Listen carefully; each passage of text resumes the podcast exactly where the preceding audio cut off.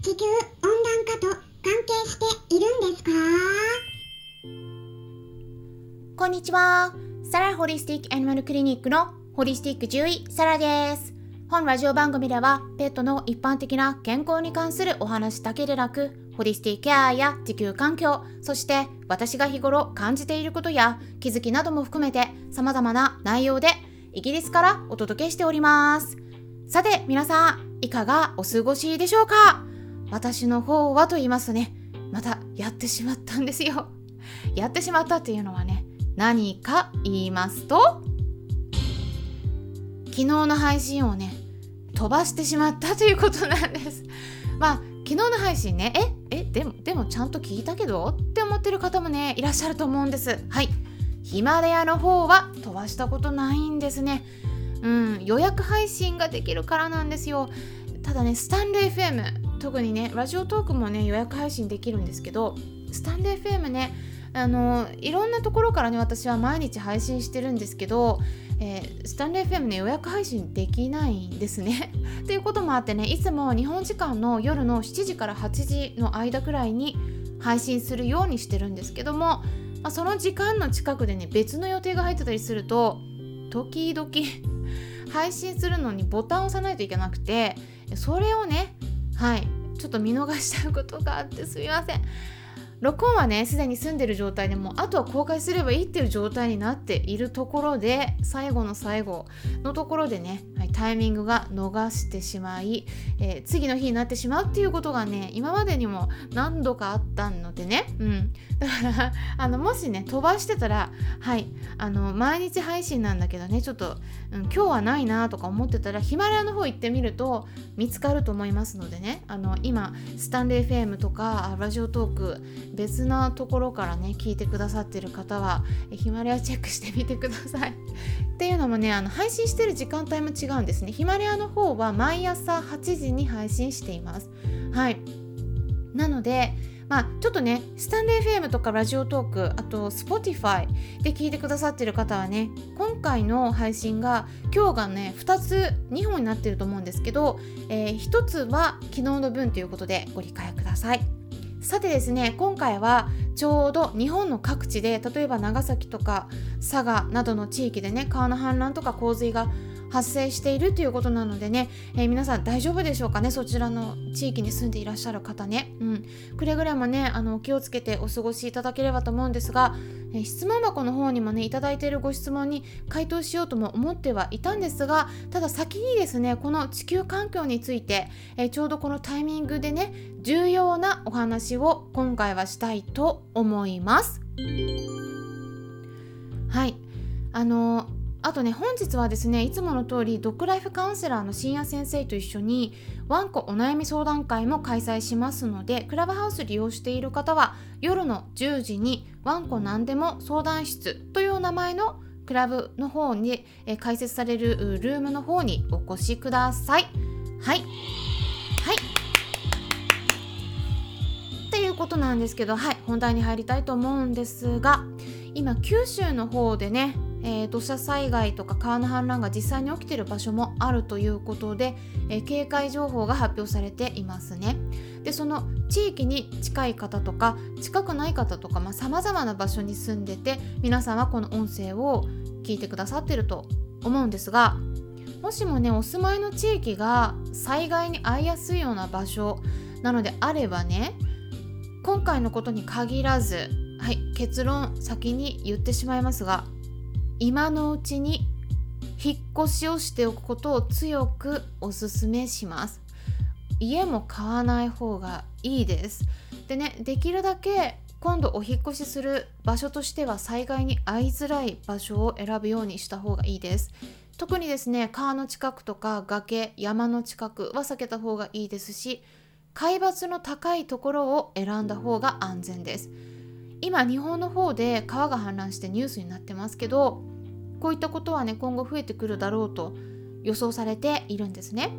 今回の問題が過ぎ去ったとしてもお住まいの地域で全然災害に遭わなかったとしても是非ですね皆さんの地域の災害のリスクがどのくらいあるのかを今一度確認した方がいいと思います。皆さんの身の回りの災害リスクを調べるためのウェブサイトっていうのはあるんですね、えー、名前はですねハザードマップポータルサイトって呼ばれるものなのでそのワードで検索したらインターネットで出てくると思うんですが一応概要欄にもリンク先を載せておきますので是非チェックしてみてください。でペットの防災にも注目が高まっていますがもちろんね最低1週間分以上のお水とかペットフードを確保しておくとか大事なんですがそれだけではなく災害リスクの少ない場所にお引越しをするっていうことも立派な防災になるんですね。災害にあった場所っていうのはあ災害にあった場合っていうのはね私たち人間だけでも大変なことなんですけど動物たちにとってはねもっと人間以上に辛い体験になるはずなので住み慣れた場所にとどまりたいお気持ちもすごくわかるんですけどもね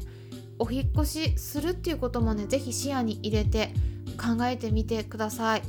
災害が起きてからでは動けなくなるんですね。なのでこういったことっていうのは災害が起きる前にやれることです。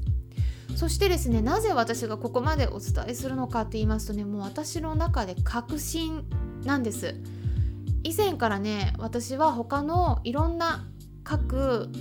英語のサイトを見てるんですね。うん。でまあ以前もこの音声でもお話ししましたがアメリカ航空宇宙局 NASA からのデータもありましたし、えー、そこでも地球の平均気温が上がっているのはもう100%確実だというデータが出ているんですね。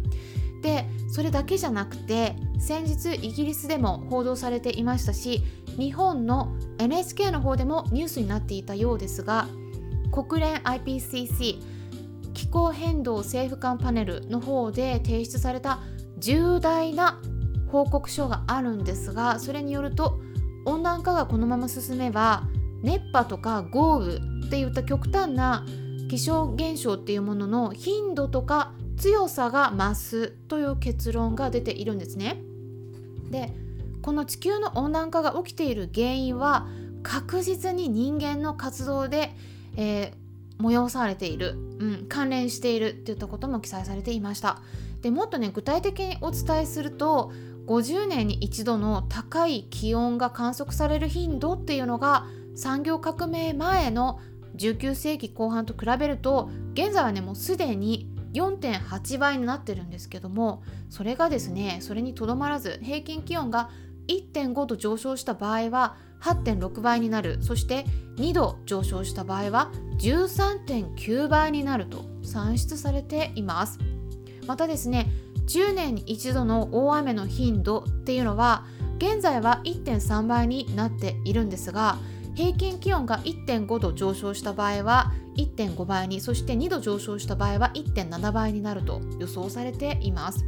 つまり気温が上がれば上がるほどそういった異常な気候現象が起きやすくなってくるということなんです。そういったことにはねもちろん災害につながるような変化も含まれています。で日本はですね毎年いつも災害に見舞われているから今回の川の氾濫とか洪水に関してもえなんかいつもよりもちょっとひどいだけじゃないのって思われている方いらっしゃるかもしれないんですけどねこういったことが何度も増えてくるようになると今度は修復できなくなってくるんですね。で修復しようとしている間に再び災害が出る二次災害とかっていったことに繰り返すようになってくると思います。で何度も修復しなければならないっていうのはこれね経済的にもものすごく効率の悪いことなんですねなのでね今後ちょっと日本経済も大丈夫なのかっていうことがね海外の方では記事の方でも はいちょっとね指摘されていますで慣れ親しんだ場所を離れるのはね辛いと思うんですが命を落とすかもしれないといったリスクを考えた場合にはね命に変えられるものって何もないです。で特にご自身の命だけじゃなくて一緒に暮らしている動物の命にも関わることになります。まあ、このまま気温が上がっていった場合に日本の気象がどう変化するのかっていうことに関しても実は気象庁と文部科学省が去年12月に公表していたんですがそれによるとですね35度以上の猛暑日が増える。そして雨の量が増えるっていうことですね。例えば1時間に50ミリ以上の非常に激しい雨が降る頻度っていうのが地球の平均気温が2度前後上がった場合では全国平均でおよそ1.6倍に増えるっていうこと。そして4度前後上がった場合ではおよそ2.3倍にまで増える。って予想されてます。あとは台風ですね。猛烈な台風が来る頻度がさらに増える。っていうことです日本沿岸の平均の海面の水え、水位も上がって、え、高潮とか高波による浸水被害のリスクが高まる恐れもあるとしています。あとはねそういった異常気象が頻発してくると農作物がうまく育たなくなることも出てくるんじゃないかと私は思うんですね。え食品の価格が急激に変化したり品切れが続いたりさまざまな形で食料問題が出てくる可能性もあると私は見ています、まあ、国連のねアントニオ・グテーレス